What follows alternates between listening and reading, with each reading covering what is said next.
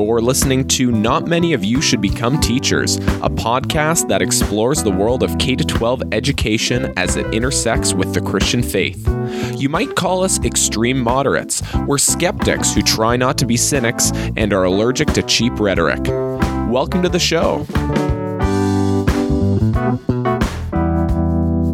Yeah, so here we are. Recording another episode, Not Many of You Should Become Teachers. And we have some very special guests with us this week that I am thrilled to be chatting with. And there's some people that you get to interact with very frequently, Dave. So how about you give us a little rundown on who we are talking to today? I am so excited to have in studio two of my current students, Tessa and Jacob, and they agreed to come onto the podcast. Actually, these guys are some of our biggest fans, Riley, which is hilarious. One of our questions, we'll talk in a minute about who we pitched this podcast to in terms of talking about education and teachers, and now we have some of our best and brightest students tuning in. So welcome to the show, guys. Thank you. So, Tessa and Jacob, why don't you tell us just a little bit about being a student at the school we teach at? Mm-hmm. So, I've attended this school since I was in kindergarten, since 5 years old. And to me, that means that I've actually grown up like in this community, as you would say, steeped in the culture of this community. I speak the language. I know the culture. Like, I've grown up alongside these people my whole life, and that's obviously had a very formative role on shaping this person now. So I guess growing up here, that has definitely influenced faith, but also influenced interpersonal things such as perspective, tolerance level, and global perspective. That's just like a bit of it. Yeah, I think for me, I haven't had that chance to be steeped into that culture. I came in the grade 7, and so I came right in the middle between kindergarten and grade 12, and so I was kind of interjected right away into a different culture, and going from a public education system to an independent school, it was a really different experience, especially with the religious background, and so it wasn't something that I was used to, but coming from a public school and not having that kind of background kind of makes me value the environment and the faith culture that we have here a little bit more. All right, so we are making this podcast essentially for people who are working at schools that are faith-based, looking at faith and learning, but you guys are not educators. You're students that are attending the school here, and we are curious as to what draws you in, what brings you back to listen. I think being a current student of Mr. McFarland or Dave, yeah, being in his class. It's allowed for the podcast, no problem. Being in his class, and he kind of mentions his podcast and his teaching partners as well, mentions it, and we first took a listen, and just listening in for the first time, Tessa and I are serving part of the chapel leadership group here at our school, and it kind of interests me and drew me in after hearing the first podcast, hearing about chapel and how we integrate faith and create an environment for chapel, and so I sent it over to Tessa the day I heard it, and then ever since then we've been listening to every episode. Yeah, it was the same thing for me. I think when it was advertised, I admit I laughed. I was like, a podcast? There was a level of, man, that's cool, and it was also, that's a podcast. But then when Jacob sent it, I was like, okay, I should take a listen. And then I'd say there's about three levels of my interest. At first there's like, this is my teacher. I'm interested. I want to support. And then there's, this is my teacher talking about how he teaches me. So I want to know, what is he doing? Like, what is he trying to integrate into my learning that will influence me, that will shape me? And why is he doing it? And how will the outcome affect the product of my own learning? And then the third level is, like Jacob said, serving on Chapel Leadership Group means you have a hand in shaping the environment of the school, faith-wise, but also socially. And I really appreciate the type of conversation that goes on here, that we're trying to be intentional, we have purpose, and that we want to think about what we're doing, what we like, what we don't like, what we keep, what we toss out. Yeah. Riley, I don't know about you, but like when we started this podcast, I had this like personal goal of not shamelessly plugging my own product in the classroom. And so even, I think part of it just bubbled out. I probably couldn't contain myself, or just kind of name dropping my own podcast. But Tessa and Jacob, to hear you guys fascinated to listen in is very encouraging. So thank you. There's something else that goes on, and having you guys here just brought it to mind. I'm always aware of the student body, those who are in my classroom space. I usually like to say our classroom space because we're teaching. I'm teaching, you're learning, and we're all learning together. Knowing that you guys are involved in chapel and chapel leadership this year, and I think this is one thing I'd love to hear a little bit more from you guys about, which is some of the changes and some of the initiatives that have happened in our chapel program.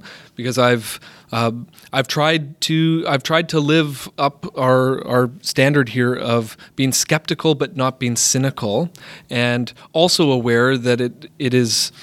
If I'm talking about chapel, I'm actually talking about the program that you guys have a strong part to play in. So tell us a little bit about chapel ministry, what's happening here, and how you guys got involved and what you're up to. The student council that we used to have until a year ago changed this year, in our senior year, mm-hmm. Into 5 different branches, all serving different purposes through our school. And this is completely led by students. It's just so that instead of having that elite student council where you have to apply and only certain students get in, we wanted to make that leadership opportunity more open to all our students. And so one of those 5 branches is chapel leadership. And I think that this year with this new team, it's been really great to see the chapels improve, since it used to be one teacher running weekly chapels every Wednesday, finding speakers or organizing songs and having bands there. But now that we have a full team doing it, full of students ranging from grade 9 to grade 12, there's just so many more voices that can be heard, that can input into what chapel becomes. And there's a deeper depth of discussion that we can have in our meetings. And so it feels like there's more input from our students, making the chapels more appealing to our students as well.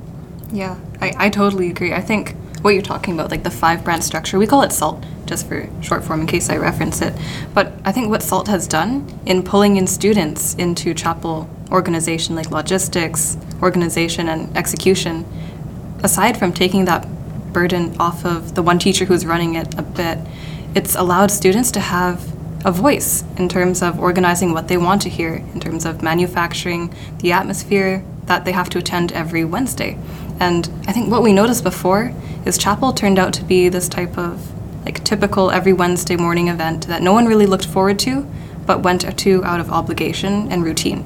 And that, when you have a structure like that, that forces you to go there out of obligation, it invokes reactance in the person. Like, that's just something that occurs naturally. You don't want to go because you're being told to. And then when you can bring students into that, like the shaping process of chapel, instead of having people say, no, I don't want to go, I don't want to be a part of this, you're making me, you say, okay, what would you change? What would you do? And then you have a hand in that, and you can say, I'd made this experience for myself and for my fellow students. I can appreciate it.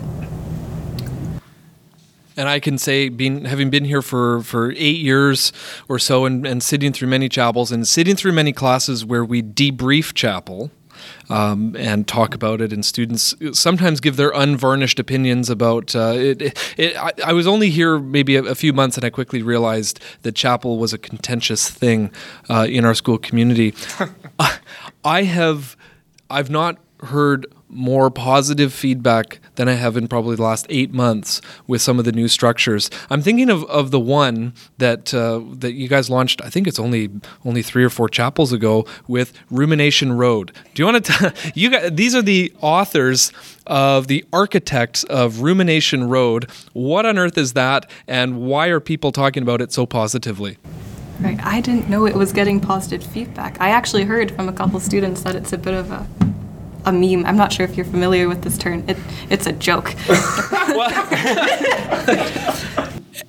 Every time I open my mouth in class, Tessa, I fear that I'm saying something that is a meme on the internet that I have no context for. So we're in good company. Okay, yeah. But what I heard about Rumination Road from students is very different from what I heard from teachers and staff. It's that, well, Rumination Road, I should probably explain what it is. It's a time that we integrate at the end of every chapel where students and teachers, basically the audience that witnesses like the whole event, gets to have a microphone, or the microphone is brought to them, and they get to have their voice heard by the rest of the, quote, congregation. And it's a response, a critique, or a commentary on everything that's happened in that chapel.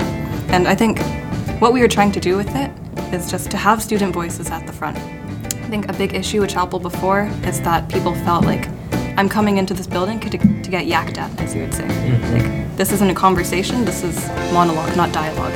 And so when you integrate something like that where you can speak up, it really allows you to have different voices, different perspectives being heard, which is really valuable.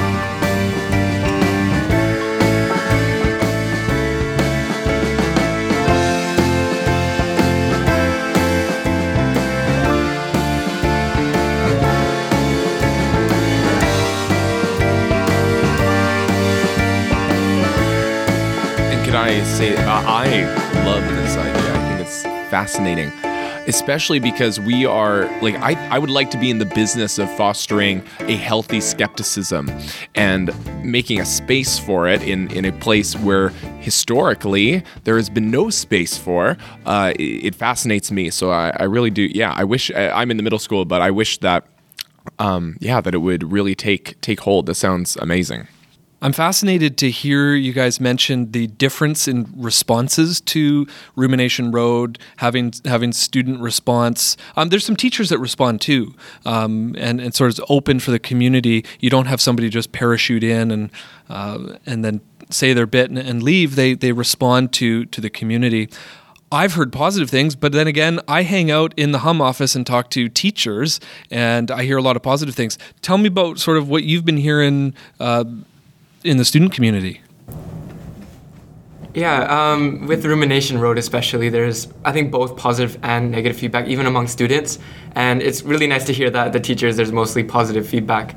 But I think there's also that sense where teachers already have a voice in this community. They, in a sense, have this authority over their students, or it seems to have that kind of authority. And so students sometimes aren't that open in sharing their voice in chapels in Rumination Road, where they might have listened to a speaker speak at them for 30 minutes or a certain period of time, and they don't have a chance to respond.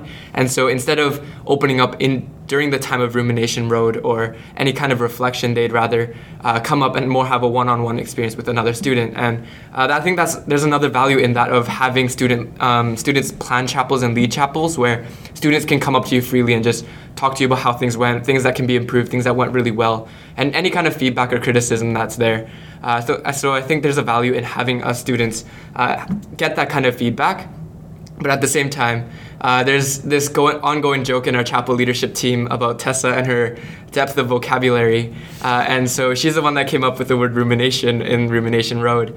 And so sometimes there's that kind of feedback where there's more joking and it's lighthearted. But at the same time, there's that more meaningful feedback of, oh, this could have been done better, or this was really great and this really spoke out to me in that sense. Mm-hmm. And so there's the variety of feedback. Can I extrapolate? No, yeah. That? Yeah, I think. Look at that depth of vocabulary. Exactly. Some people can mock, but I think, it's wonderful. If you walk into a chapel and you have to look up the word rumination, that's faith and learning happening at the same time. Come on. Sorry, Dipper. Double kick. I think what you were talking about with, this is kind of like a little bit off topic, what you're talking about with there's a variety of feedback. People joke about it, people appreciate it, and people scorn it. There's, I think, one of the biggest things I learned from chapel leadership this year is something actually one of our other teachers said when I was struggling with bearing the burden of a lot of negative feedback and criticism after one chapel. And I said, I don't know how to deal with this. This is really hard. And he said, welcome to the life of ministry, which I really appreciated. I think just those simple words really taught me that this is a necessary, almost integral part of what we're doing. Because if you are not willing to bear that burden, then maybe this isn't the right position for me to be in.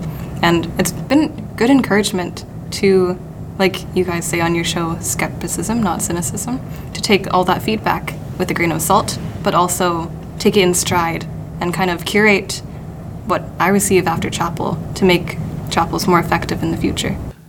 So when we're not recording podcasts together, we spend most of our time in an IB history classroom. Actually, IB humanities. I mean, if you can talk a little bit about that. We've had Irvin Duick on our show as well, and so we've got the whole collection of teachers and students. So IB is fairly academically rigorous, and our listeners can probably tell we're dealing with very articulate students here. And so the IB program is one of the venues in our school community, and we talk about faith and we talk about learning and we do the integration stuff. So we talk about it at a theory level. How do you experience it as a student, and what are your thoughts on it? I think some of our teachers, in particular humanities, have done a really extraordinary job of integrating faith and learning. Seriously, in the classroom, you wouldn't expect these two subjects to merge. Like, usually, in my past experience, even at the school, I haven't been to another school, but those two things have usually been divorced. We don't talk about Jesus when we talk about mathematics. Those things just don't merge. It's like oil and water. Yet in humanities, I've found there's a lot more space for there to be integration there. Like, the combining faith with my knowledge of humanities, whether it be history or English, actually helps me to retain that knowledge even better, I've found, because it makes it meaningful to me on two levels. There's the cerebral, and then there's the heart knowledge. And when you connect faith with learning, I think it sticks in both of those places, which is really important. Beautiful. Amazing. I also think that staying away from just humanities classes, for any of the classes, even if IB, you can always, if you're walking down the hallways, you can hear IB kids yelling or on the floor crying or ranting and complaining about assignments.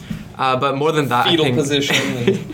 Yeah, but I think in all of our classes, there's this preconceived notion that we're in a Christian school or we're in an independent school, and religion has become a context in which we're learning. And so we have heart knowledge already that affects the knowledge that we're putting into our heads. And so whenever we're learning, even in the sciences or in math, even just the way that the teacher speaks on certain topics, like in chemistry and biology, even about evolution in biology, we already have this knowledge about faith. And so we talk about evolution in the context of faith instead of talking completely scientifically. And so there is that integration of faith.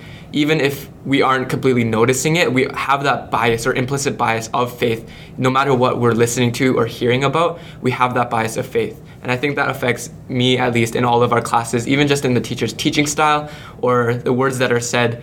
I don't think the way that teachers teach here at our school could work at a public school. So for people who are familiar with IB, there's this theory of knowledge course. And so you guys are talking about faith and this perspective you're bringing, and it's built in, it's implicit. So this is not a quiz. So you could make this up, and because I actually forget.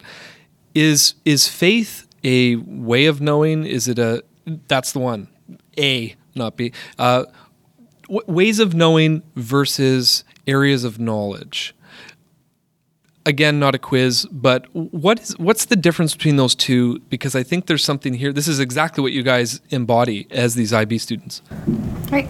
So, yes, what you were talking about, theory of knowledge, it focuses on these two. You can think of them as a circle within a circle. Area of knowledge is your big outer circle, and then within that, there's another smaller one that is comprised of your ways of knowing.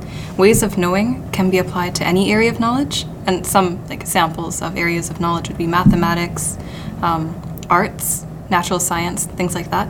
And then ways of knowing samples would be faith, emotion, logic. And the thing with the ways of knowing is that they are tools we use to curate our knowledge and to form our knowledge. So when I'm tackling a math problem, I use logic and I probably don't use emotion, and that would fall under the area of knowing of mathematics. So ways of knowing would be tools, and areas of knowledge are the domains that you're delving into with those tools. And I think the way that our TOK teacher put it was that an area of knowing is what we believe or what we know, and the way of knowing is how we know what we know. And so there's that idea of how. And even in our TOK classes, the only question that our teacher used to ask us is why. And so any fact or any statement that we said or any kind of claim that we made, he would ask us why, and we would end up breaking down our argument or breaking down our statement into what are we saying principally. And it's breaking down what we know by how we have attained that knowledge, and what do we mean by what we're saying, in a sense.